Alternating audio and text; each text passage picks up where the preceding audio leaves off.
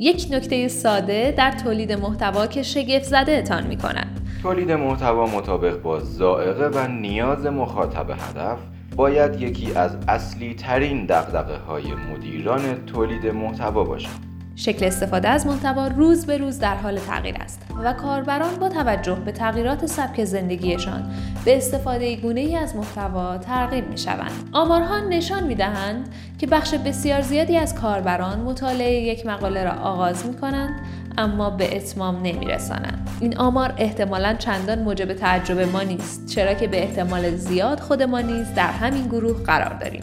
اهمیت زمان مهمترین بخش در تولید محتواست که باید به آن توجه کرد استفاده از محتوای صوتی به مراتب ساده تر و راحت تر است می توان هنگام رانندگی و یا انجام کارهای دیگر از آن استفاده کرد. ضمن اینکه به کمک تکنولوژی می توان یک مقاله را سریعتر از حالت عادی و در زمانی به مراتب کوتاهتر مطالعه کرد و شنید. طبق خبری که چندی پیش منتشر شد گوگل در تلاش است تا دسترسی به محتوای صوتی را از طریق موتور جستجوی خود ممکن سازد.